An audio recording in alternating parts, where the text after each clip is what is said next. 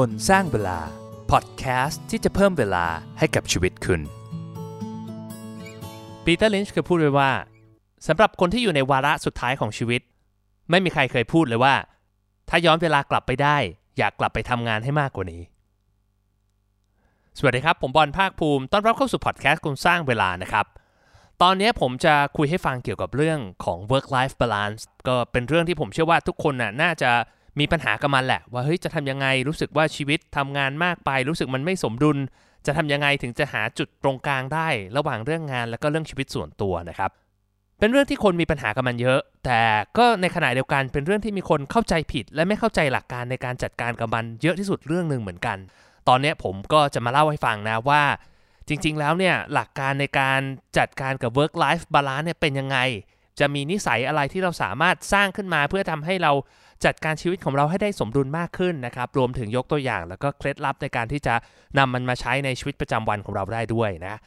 แต่ก่อนจะเริ่มนะครับก็เหมือนเดิมนะครับ ถ้าใครยังไม่ได้กด subscribe กดติดตามก็ช่วยกดให้ด้วยนะครับ แล้วก็ถ้าชอบคอนเทนต์ดีๆแบบนี้ คิดว่าให้มันน่าจะมีประโยชน์กับเพื่อนของเรานะ ก็รบกวนแชร์ให้เพื่อนคนนั้นฟังด้วยนะครับ เขาจะได้รู้สึกขอบคุณที่คุณได้มอบของขวัญที่มีค่าที่สุดให้กับชีวิตของเขา นั่นก็คือเวลานั่นเองนะ ก็ไปติดตามฟังกันเลยครับ กับ 3 นิสัยที่ทำให้ work life balance ดีขึ้น ไปฟังกันเลยครับ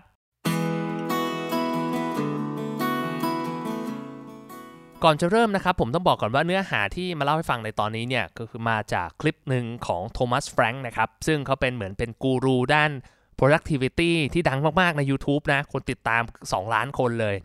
ผมก็จะเอาเนื้อหาของโทมัสแฟรงค์ในคลิปเนี้ยมาสัก 80%แล้วก็อาจจะแทรกหนังสือที่ผมเคยอ่าน หรือว่าประสบการณ์ส่วนตัวเข้าไปอีกสัก 20%นะ ก่อนอื่นเราต้องทำความเข้าใจกับไอ้คำว่า work life balance ก่อน คือหลาย ๆ คนน่ะมักมองว่าเฮ้ย work life balance มันเป็นเรื่องที่แบบยากมาก คือเราไม่มีทางที่จะทำมันได้เลย แต่หลาย ๆ คนไม่ได้ลองประเมินตัวเองดี ๆ ครับ ว่าเฮ้ยจริง ๆ แล้วเนี่ยไอ้ work life balance เนี่ยที่เราไม่สามารถจัดการมาได้รู้สึกชีวิตแบบเฮ้ยเราทำงานมากเกินไป มันไม่ได้มีสมดุลกับชีวิต ส่วนมากมันเกิดจากการที่เราวางแผนมันไม่ดีครับ คือการวางแผนเนี่ยจริง ๆ แล้วถ้าเทียบกันนะสมมติถ้าที่ทำงานเรามีโปรเจกต์ใหญ่ เรามีเป้าหมายประจำปี เราจะไปเที่ยวต่างประเทศก็ตามนะ เวลาเราวางแผนเราใช้เวลาเป็นอาทิตย์เป็นเดือน แต่ว่าเรื่อง work life balance เนี่ยในการที่จะวางตารางว่าเฮ้ยอาทิตย์หน้าเนี่ยเราจะทำยังไงให้ชีวิตเราสมดุลให้เรา balance กับมัน หลาย ๆ คนอาจจะใช้เวลาไม่ถึง 5 นาที หรืออาจจะไม่ได้ทำมันด้วยซ้ำนะครับชีวิตมันจะเป็นยังไงตารางชีวิตจะเป็นยังไง ก็เดี๋ยวค่อยไปจัดการกันอีกทีนึงนะลองลุยไปก่อน ซึ่งแบบเนี้ยมันแทบจะเป็นไปไม่ได้เลยที่เราจะทำให้มันเกิด work life balance ถ้าเราไม่ได้วางแผนมันล่วงหน้า อีกอย่างหนึ่งที่ผมคิดว่าคนมักจะเข้าใจผิดเกี่ยวกับ work life balance ก็คือเรื่องของการที่เราจะ balance เนี่ยคือมันต้องใช้เวลาเท่ากัน คือทำงาน 10 ชั่วโมง ก็ต้องเล่น 10 ชั่วโมง ใช้เวลากับครอบครัว 10 ชั่วโมง อย่างนี้ถึงเรียกว่า balance แต่ในความเป็นจริงอะมันไม่ใช่หรอก เพราะว่าเรื่องของเวลาเนี่ยบางครั้งคุณภาพมันก็สำคัญไม่แพ้กับปริมาณ เวลาเราจัดสรรเวลาสมมติเราบอกว่าเฮ้ยเราใช้เวลาอยู่กับครอบครัว วันละ3ชั่วโมง แต่ว่าในหัวเรายังคิดถึงแต่เรื่องงานเรายังแบบโฟกัสกับเรื่องงานเช็คอีเมล โทรศัพท์คุยกับลูกน้องคุยกับเพื่อนร่วมงานตลอดเวลานะครับแบบนี้ถึงแม้ใช้เวลากับครอบครัวเยอะก็จริง เหมือนอย่างอีลอนมัสเนี่ยเขาเช็คอีเมลตลอดเวลานะครับเวลาอยู่กับลูกเนี่ยผมว่าสุดท้ายแล้วมันไม่ได้มีคุณ i t y time จริงๆอะกับครอบครัว แล้วเราจะประเมินไอ้ work life balance ของเราได้ยังไงนะครับ เราจะรู้ได้ยังไงเนี่ย ผมคิดว่าหลักการที่ง่ายที่สุดเลยคือเราต้องให้คะแนนตัวเองครับในแต่ละเรื่อง อย่างโทมัสแฟรงค์เนี่ยเขาก็แบ่งชีวิตออกเป็น 4 ด้านนะครับ ก็คือเรื่องของ work เรื่องของงานนะครับ เรื่องของ health เรื่องของสุขภาพ เรื่องของ relationship เรื่องความสัมพันธ์ครอบครัวนะครับ แล้วก็เรื่องของ hobbies คืองานอดิเรกสิ่งที่เราชอบเราอยากจะทำซึ่งในแต่ละด้านเนี่ยผมแนะนำให้เราประเมินตัวเองอย่างน้อยอาทิตย์ละครั้ง ว่าเฮ้ยในแต่ละเรื่องเนี่ยเราให้คะแนนมันสักเท่าไหร่สำหรับผมเองเนี่ยในในการประเมินมันก็จะแตกย่อยออกไปอีก เช่น อย่างเรื่องงานก็จะแบ่งออกเป็นเรื่องพอดแคสต์เรื่องการลงทุน มีเรื่องของการเงินเรื่องของลูกเรื่องของภรรยา เรื่องของการใช้เวลาส่วนตัวในการแบบฝึกสมาธิอะไรพวกเนี้ยมันก็จะมีหลายๆ category ในหลายหมวดมากขึ้นนะแต่ว่าหลักการมันก็เหมือนกันคือทุกอาทิตย์เนี่ยเราประเมินตัวเองว่า แต่ละเรื่องเนี่ยเราได้คะแนนเท่าไหร่แล้ว เรื่องไหนที่เราได้คะแนนน้อยมากๆ เรื่องนั้นก็จะเป็น priority เป็นสิ่งที่เราเฮ้ยต้องจัดการทำให้มันดีขึ้นในอาทิตย์ต่อไป แล้วเราจะจัดการไอชีวิตในแต่ละเรื่องได้ยังไงนะครับ โทมัสแฟรงค์เนี่ยเขายกตัวอย่างว่า work life balance เนี่ยมันก็เหมือนกับการที่เราเปิดเตาแก๊ส เตาหนึ่งเนี่ยก็จะมี 4 หัวอย่างที่บอกไปเรื่องของงานเรื่องของสุขภาพ ความสัมพันธ์เรื่องของงานอดิเรก สมมติถ้าเราเร่งเตาหนึ่งแรงเกินไปแบบเร่งไฟแรงมาก อีก 3 หัวมันก็จะมีไฟที่เบาลงนะชีวิตก็เหมือนกัน เพราะเรามีเวลาเรามีพลังงานเรามีทรัพยากรที่จำกัด คือเราจะโฟกัสกับเรื่องใดเรื่องหนึ่งแน่นอนว่ามันต้องส่งผลกระทบต่ออีกทั้ง 3 เรื่องแน่นอน โทมัสแฟรงค์เขาก็เลยให้หลัก 3 ข้อนะครับ เป็นหลักในการสร้างนิสัย 3 อย่างที่จะช่วยให้ work life balance ของเราดีขึ้นนะ ข้อแรกเขาบอกว่าให้สร้าง obligation obligation ก็คือเหมือนเป็นข้อผูกมัดกับตัวเราเองนะครับ หลักการง่ายๆเขาบอกว่าพื้นฐานเลยคือแบ่งการทำงานกับแบ่งชีวิตส่วนตัวให้ชัดเจน ว่าอันนี้คือโต๊ะทำงาน อันนี้คือ โต๊ะสำหรับพักผ่อน มีตารางงานชัดเจน มี morning routine มีระยะเวลาในการทำงานว่าเฮ้ยเราเลิก5โมงนะเราจะไม่ทำงานเสาร์อาทิตย์อะไรพวกนี้อย่างผมเองอะลองใช้หลักการที่ว่าจะไม่ทำงานหลัง5โมงเย็นหรือว่าไม่ทำงานช่วงเสาร์อาทิตย์เนี่ยผมรู้สึกว่าเออมันทำให้แบบเรามีโฟกัสในการทำงานมากขึ้น เพราะว่าเวลาที่เราพักเนี่ยเราพักจริงๆเราพอเราไม่ได้คิดถึงเรื่องงาน สมองเราได้แบบเหมือนพักผ่อนจริงๆเนี่ยกลายเป็นว่าเรากลับคิดเรื่องงานได้ดีขึ้นนะ มันเหมือนกับสมองเราได้พัก พอมันกลับมาลุยมันก็ลุยได้เต็มที่มีพลังงานมากขึ้นโทมัสแฟรงค์บอกว่าหลักการเรื่องของการสร้าง obligation นะครับ มันเป็นการ balance ระหว่าง การทำงานออกมาให้ดีให้มีคุณภาพนะครับ ให้แบบเป็น perfect quality กับการทำงานให้ตรงตามตารางที่เราวางไว้ตามที่กำหนด deadline เอาไว้ อย่างเขาเองเขาก็ยกตัวอย่างว่าแบบ เวลาเขาอัปโหลดวิดีโออาทิตย์ละหนึ่งครั้งเนี่ย เขาก็รู้สึกว่าแบบเฮ้ยด้วยความเป็น perfectionist ของเขาเนี่ยเขาจะอยากจะทำให้มันออกมาสมบูรณ์แบบที่สุดนะแล้วหลาย ๆ ครั้งเขารู้สึกว่าเฮ้ยถ้าเขารอให้มันสมบูรณ์แบบเนี่ยเขาก็จะไม่ไม่ได้อัปโหลดมันขึ้นมา เขาก็เลยเหมือนกำหนด deadline ให้กับตัวเอง เขาใช้แอปอันนึงชื่อ Beeminder ซึ่งอันนี้คล้าย ๆ กับที่ผมใช้ stickK.com นะ คือเขาก็บอกว่าไอ้เว็บเนี่ยมันจะเหมือนคอยดูเลยว่าถ้าทอมัสแฟรงค์เนี่ยไม่อัปโหลดวิดีโอตามกำหนด deadline เนี่ยเขาต้องจ่ายตังค์ให้เว็บไซต์นี้ ในขณะเดียวกันเขาก็บอกว่าโอเค เราทำตามเป้าหมายก็จริง แต่เราก็ต้องมีการ improve หรือว่าพัฒนาตัวเองเขาก็เลยตั้งเป็นกฎไว้ว่าทุกหนึ่งคลิปที่เขาทำทุกงานที่เขาทำเนี่ยเขาจะหาวิธีในการที่จะปรับปรุงให้มันดีขึ้น 1 อย่าง ไม่ว่าจะเป็นเรื่องของการตัดต่อการเขียนสคริปต์หรือว่าแบบการปรับแสงปรับภาพให้มันสวยขึ้น อะไรก็ได้ แต่ว่าต้องเป็นอะไรที่มันสามารถปรับปรุงได้จากคลิปก่อนๆ นะเขาก็รู้สึกว่าเออแบบนี้มัน balance กันดี ระหว่างการ หมายว่าไม่ไม่เยอะเกินไปจนแบบไม่ได้ทำงานตามแผนนะครับ อีกมุมหนึ่งก็คือว่ามันสามารถทำให้เขาได้เหมือน stretch ตัวเองได้พัฒนาตัวเองตลอดเวลา อย่างในด้านอื่นๆ อย่างเรื่องของสุขภาพเนี่ยเขาก็ใช้วิธีในการที่จะสร้างคอมมิชเมนต์โดยการนัดฟิตเนสโค้ชของเขานะครับว่าเขาจะต้องออกกำลังกายตามแผนเมื่อไหร่ แล้วมีแผนในการออกกำลังกายอะไรบ้างใช่ไหมคืออย่างโทมัสตอนนี้เขายังอยู่ในช่วงกักตัวโควิดอยู่เขาก็บอกว่าตัวโค้ชเขาเนี่ยเขาก็จะส่ง ข้อมูลให้ว่าแบบ เอ้ยเนี่ยอาทิตย์นี้ต้องออกกำลังกายอะไรบ้าง แล้วเขาเองก็ต้องอัดวิดีโอ แล้วส่งให้โค้ชดูว่าเขาทำตามแผนที่วางไว้หรือเปล่าใช่ไหมอย่างผมเองเนี่ยรู้สึกว่าเฮ้ยการสร้าง commitment แบบนี้มันดีนะ มันจะบังคับให้เราได้ออกกำลังกายตามแผนที่เราวางไว้จริง ๆ อย่างผมเองเนี่ยอาทิตย์หนึ่งเนี่ยก็จะมี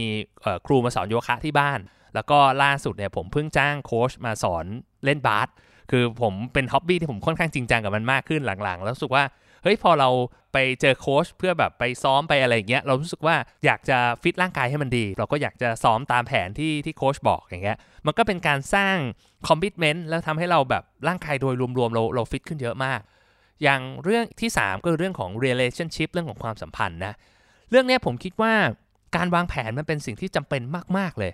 เพราะว่าถ้าเราไม่มีแผนที่ชัดเจนนะแล้วเราทำงานไปเรื่อยๆ เราก็จะแบบเฮ้ยมี deadline เจ้านายตามงานเจอแบบ บางอย่างที่เราทำงานไม่เสร็จตามแผนใช่ไหมเราก็จะบอกกับตัวเองว่าเฮ้ยอาทิตย์นี้เรายุ่งเกินกว่าที่จะไปนัดกินข้าวกับเพื่อนว่ะเฮ้ยอาทิตย์นี้เรายุ่งเกินกว่าที่จะพาครอบครัวไปเที่ยวอะแต่ว่าถ้าเราคอมมิตแล้วบอกให้คนอื่นรู้เนี่ยผมเชื่อว่าโอกาสที่จะเบี้ยวเนี่ยเราจะแบบน้อยลงมากเลย เราจะรู้สึกว่าแบบเฮ้ยเราต้องรีบๆทำงานให้เสร็จตามแผนนะครับเพราะว่าเราจะไปเที่ยวแล้วเราจะนัดเพื่อนกินข้าวแล้วนะครับอย่างช่วงเวลาไม่รู้สังเกตว่าเวลาตอนผมทำงานประจำนะครับ ช่วงก่อนที่จะลาพักร้อนเนี่ยจะเป็นช่วงที่แบบผม productive มากนะครับรู้สึกว่าแบบเฮ้ยเราอยากจะทำงานให้มันได้เยอะๆเราเคลียร์งานแล้วเราจะได้ไปเที่ยวอย่างสบายใจนะก็วิธีการเดียวกันนะเราก็ต้องวางแผนล่วงหน้าอย่างน้อยอาทิตย์ละครั้งนะครับ วางตาราง ถ้าเป็นการเที่ยวครั้งดานาน เช่นแบบไปต่างจังหวัดไปต่างประเทศหรืออะไรพวกนี้นะครับอาจจะต้องวางแผนล่วงหน้าสัก 3 เดือนเลย เราจะได้แบบวางตารางชีวิตของเราได้อย่างเรื่องสุดท้ายนะครับก็เรื่องของ hobby เรื่องของงานอดิเรก อย่างสมัยก่อนเองอะผมไม่มีงานอดิเรกแล้วกัน คือชีวิตมีแต่เรื่องงานงานงาน แล้วรู้สึกว่าแบบเฮ้ยชีวิตมันมันเหี่ยวเฉาอะมันไม่สนุก ผมว่าอย่างแรกคือเราต้องหางานอดิเรกของเราก่อนนะ ตอบตัวเองให้ได้ว่าอะไรมันคืองานอดิเรกของเรานะถ้าใครยังไม่รู้นะยังนึกไม่ออกงานอดิเรกของตัวเองคืออะไรนะครับ อยากให้ย้อนกลับไปฟัง EP 105 อยากบริหารเวลาเก่งต้องรู้จักเล่นให้เป็น อันนี้ผมจะ lay out framework ในการว่าเฮ้ยเราจะเลือกการเล่นยังไงให้มันเหมาะกับตัวเรานะครับถ่ายย้อนกลับไปดูได้นะ ส่วนในการจัดตารางชีวิตสำหรับงานอดิเรกเนี่ยผมคิดว่าจริง ๆ มันก็เหมือนกับเรื่องของความสัมพันธ์แหละ คือถ้าเราทำงานมากเกินไปบางครั้งเราสึกว่าเฮ้ยเราไม่มีเวลาสำหรับเรื่องเล่นๆแหละแต่ว่าจริง ๆ แล้วการเล่นมันเป็นถ้าเราวางแผนให้ดี strategic กับมันหน่อยนะ มันเป็นการเติมพลังเป็นการรีชาร์จตัวเองที่ดีมากๆเลยนะครับแทนที่เราจะทำงานสมมุติว่า 5 วันติดเลยเนี่ยสมมุติว่าเราสเกจดูการเล่นของเราไปวันพุธวันอังคารพฤหัสอะไรพวกเนี้ยมันก็จะเป็นการแบบรีชาร์จครั้งใหญ่จะทำให้เราสามารถมีพลังในการที่จะแบบเหมือนเต็มร้อยอะตลอดทั้งอาทิตย์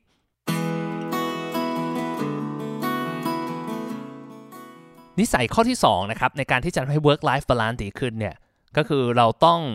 มองให้ออกว่าอะไรมันคือ พลังเชิงลบที่มันทำให้เราแบบทำงานไม่รู้จักจบจากสิ้นนะครับ และมองหาพลังเชิงบวกที่จะมาทำให้เราโฟกัส กับไอ้ work life balance ได้ดีขึ้นนะพลังเชิงลบกับพลังเชิงบวกตรงนี้คืออะไรนะพลังเชิงลบเนี่ยอย่างโทมัสแฟรงค์เขาก็บอกว่าเขาเองเนี่ยมีความรู้สึกว่าเขาจะเปรียบเทียบตัวเองกับคนอื่นตลอดเวลา เขารู้สึกว่ามันมีแบบแมทริกซ์บางอย่าง เช่นว่าแบบยอด follower ยอดวิวที่เขาเห็นคนอื่นเยอะกว่าแล้วเขาก็แบบอยากทำให้มัน ได้เยอะๆ อยากเพิ่มขึ้นมันทุกทุกอาทิตย์อะไรอย่างเงี้ยนะครับเขารู้สึกว่าเขาเองอะมีแรงกดดันบางอย่างที่ทำให้เขาต้องรีบประสบความสำเร็จ แต่ว่าจริง ๆ แล้วพอเจาะเข้าไปลึกๆอะเหมือนถามตัวเองลึกๆ แล้วเขารู้สึกว่าไอ้ไอความกดดันตรงนั้นอะแรงกดดันตรงนั้นจริง ๆ มันเกิดจากการที่เขามีความอิจฉาเขารู้สึกว่าเฮ้ยเขาทำไม่ดีเท่าคนอื่นอะไรเงี้ยนะครับบางครั้งมันเกิดจากการที่เขาไปดูคลิปของเพื่อนยูทูบเบอร์ด้วยกันแล้วรู้สึกว่าเฮ้ยอันนี้มันเจ๋งว่ะเขาก็เลยอยากจะทำแบบนั้นบ้างนะ แต่เขาก็ถามตัวเองอีกทีว่าเฮ้ยแล้วเราจะทำแบบนั้นไปทำไมนะเขาพูดถึงกฎข้อหนึ่งครับกฎนี้น่าสนใจ acceleration addiction ก็คือเหมือนกับว่าเราเนี่ยเวลาเราพัฒนาตัวเองนะเลสเซว่าแบบเรามียอด follower เพิ่มขึ้น 10%แต่พอเราผ่านไปเรื่อยๆเนี่ยรู้สึกว่าเฮ้ยยอด follower ที่เพิ่มขึ้น 10%เนี่ยมันน้อยเกินไปแล้ว เราอยากจะได้ 15%อยากจะได้ 20%นะครับในวงการการลงทุนก็จะคล้ายๆกันนะ มันก็จะเหมือนกับว่า บางทีเราแบบเรามีพอร์ต 10 ล้าน เอาเราอยากจะมี 30 ล้าน พอมี 30 ล้านเราอยากจะมีร้อยล้าน อยากพันล้านหมื่นล้านอะไรอย่างเงี้ยมันมันไม่มีที่สิ้นสุดแล้วเราอยากจะโตแบบก้าวกระโดดด้วย เราไม่อยากจะโตแบบเป็น linear ขึ้นไปช้าๆแล้วรู้สึกว่าเฮ้ยเราเราไม่ happy กับมัน ซึ่งไอ้ acceleration addiction ตรงนี้แหละ คือมันทำให้เราเนี่ยเหมือน pressure ตัวเองที่จะทำงานเยอะเกินไปโดยไม่จำเป็นน่ะ คือมันไม่ใช่ทำงานที่มันเกิดจากไอ้ความต้องการของเราจริง ๆ แต่ว่ามันเป็นเหมือนกับพลังเชิงลบที่คอยกดดันตัวเอง ให้เราต้องทำงานตลอดเวลาให้เราไม่สามารถที่รู้สึกว่าเฮ้ยเราสามารถพักได้ในอีกมุมหนึ่งคือเขาบอกว่าให้เรามองหาสิ่งที่ทำให้เรามีความสุขเขาก็บอกว่าให้เขียน happiness list ขึ้นมานะครับ ว่าอะไรบ้างที่ทำให้เรามีความสุข อย่างตัวผมเองนะครับ ก็ลองเขียนดูว่าเฮ้ยอะไรมันคือความสุขในชีวิตของเรานะเช่นแบบได้เล่นกับลูกนะครับ อยู่กับครอบครัว ได้นั่งเฉยๆอยู่กับตัวเองนะอันนี้ผมก็มีความสุขแล้วนะครับ ได้ทำอะไรที่แบบแปลกใหม่ได้เรียนรู้แล้วแบบพัฒนาตัวเอง ไม่ว่าจะเรื่องอะไรก็ตาม ได้เล่นบาสได้อยู่กับธรรมชาติอะไรพวกนี้ซึ่งเราก็ต้องถามตัวเองว่าเฮ้ยอะไรมันคือสิ่งที่ทำให้เรามีความสุข และเอา list เนี้ยโทมัสแฟรงก์ก็บอกให้ list เนี้ยไปแปะไว้ทุกที่เลยนะครับหน้าโต๊ะทำงานอยู่คอมพิวเตอร์บนมือถือของเรานะครับ เป็นการเตือนตัวเองว่าเฮ้ยอะไรมันคือสิ่งที่ทำแล้วมีความสุข แล้วมันจะได้ balance กับไอ้พลังเชิงลบที่มันจะกระตุ้นให้เราทำงานตลอดเวลาทำให้เราสามารถ balance เวลาของเราได้ดีขึ้น นิสัยที่จะช่วยให้ work life balance ของเราดีขึ้นข้อที่3เขาบอกว่าทำงานอย่างจริงจังเข้มข้น แล้วก็ตัดงานที่ไม่ค่อยมีคุณค่าออกไป ซึ่งโทมัสแฟรงค์เนี่ยเขาก็พูดไว้ว่า เวลาเราจะประสบความสำเร็จได้ บางครั้งเนี่ยเราจะแบบสุดเราอยากจะเป็นระดับ world class อยากเป็นคนที่แบบ successful ใน ในสายของเราจริง ๆ เนี่ย บางครั้งเราต้องโฟกัสกับเตาเรื่องงานให้มันแบบเต็มที่ก่อน มันก็อาจจะทำให้เราต้องแบบ sacrifice หรือว่าแบบเสียสละด้านอื่นในชีวิตบ้าง เรื่องสุขภาพ เรื่องความสัมพันธ์ เรื่องงานอดิเรก แต่โทมัสก็บอกว่าจริง ๆ แล้วมันอาจจะไม่จำเป็นก็ได้นะ มันมีอยู่อย่างหนึ่งที่เราสามารถตัดออกได้แล้วสามารถเพิ่มพลังให้กับไอ้ท่อแก๊สของเราได้นะครับ เขาก็เปรียบเทียบเหมือนกับว่า มันเป็นพลังงานที่เสียเปล่า โดยที่ไม่ได้เข้าไปในเตาไหนเลยนะครับ เหมือนเป็นรูรั่วในท่อแก๊สของเรานะครับ สิ่งเหล่านี้คืออะไร ซึ่งอันนี้มันอาจจะแตกต่างกันไปสำหรับแต่ละคนนะ แต่มันก็คือเวลาที่เราใช้ทำกิจกรรมที่มันไม่ได้สร้างคุณค่าอะไรให้กับชีวิต ตัวอย่างเช่นอะหลายหลายคน เช่นแบบใช้เวลาดูซีรีส์ดู YouTube เล่นโซเชียลมีเดีย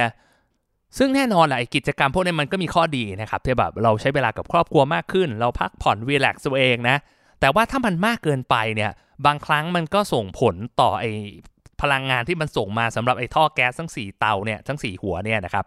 อย่างผมเองก็จะมีอารมณ์แบบเหมือนอ่านการ์ตูนเยอะเกินไปเล่นเกมมากเกินไปอะไรพวกนี้นะครับบางครั้งมันแบบเยอะอะบางทีแบบ 10 หรือ 20%ของเวลาที่เราควรจะใช้ในการทำงานเนี่ยมันสูญเสียไปกับตรงนั้นเนี่ยอย่างล่าสุดเนี่ยเมื่อคืนก็รู้สึกว่าเฮ้ยเราใช้เวลากับตรงนั้นเยอะเกินไปแล้ว ผมก็ใช้วิธีแบบเดิมนะครับก็บล็อกมันไปก่อนนะ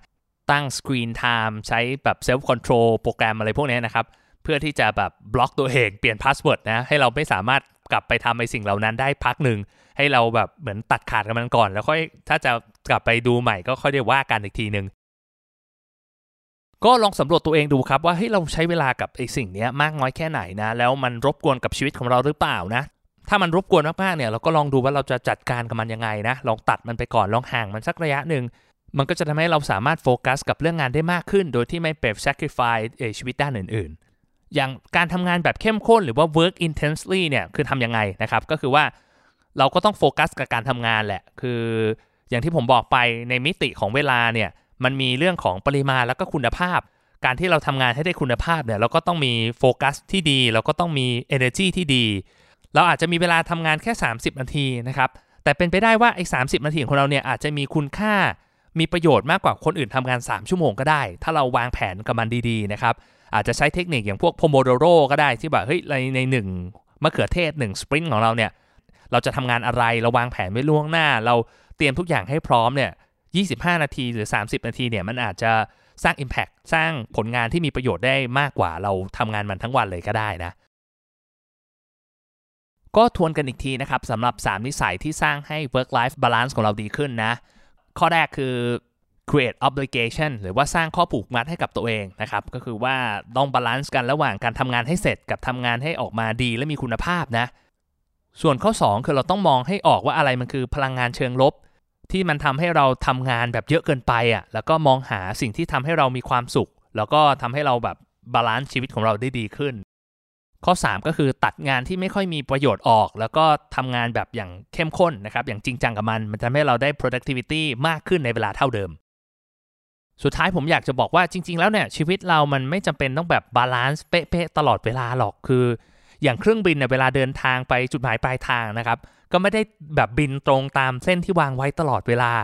สิ่งที่เราจำเป็นต้องรู้ก็แค่ว่าเฮ้ยเรากำลังจะไปทางไหน แล้วเราอยู่ในทิศทางที่เราอยากจะไปหรือเปล่า ถ้าไม่ใช่ก็ปรับทิศทางนิดหน่อย ให้มันตรงไปตามเป้าหมายที่เราต้องการแค่นั้นก็พอแล้ว การทำ work life balance ก็เหมือนกันนะครับคือเราอย่าไปเครียดกับมันมากอะ่ะ สิ่งสำคัญคือเราต้องประเมินตัวเองบ่อยๆ ว่าเฮ้ยชีวิตตอนนี้ในแต่ละด้านเราเป็นยังไง ถ้ามันแย่ก็ลองปรับดูนะครับลองใช้เทคนิคต่างๆ ที่มันอยู่ใน episode นี้ดูนะครับ ผมคิดว่ามันทำให้ work life balance ของเราดีขึ้นได้แน่นอนนะผมอยากจะปิดท้ายด้วยคำพูดของ Gary Keller นะครับ คนเขียนหนังสือ The One Thing เขาพูดไว้ว่า ชีวิตก็เหมือนกับการ juggle ในการโยนลูกบอลขึ้นบนอากาศ เราก็มีหลาย ๆ ลูกอยู่ในชีวิตของเรา สำหรับเรื่องงานเนี่ยมันก็เปรียบเสมือนกับลูกบอลยาง ซึ่งถ้าเราทำตกแล้วเนี่ยมันก็สามารถจะเด้งขึ้นมาได้ แต่สำหรับลูกบอลอีก 4 ลูกที่เหลือนะครับเรื่องของครอบครัว สุขภาพ เพื่อนฝูง แล้วก็รวมถึงความซื่อสัตย์เนี่ย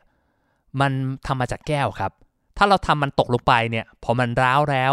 มันไม่มีทางที่จะกลับมาเหมือนเดิม ขอให้ใช้ชีวิตแต่ละวันให้คุ้มค่านะครับ ผมบอลคนสร้างเวลาแล้วพบกันใหม่นะครับ สวัสดีครับ คนสร้างเวลา พอดแคสต์ที่จะเพิ่มเวลาให้กับชีวิตคุณ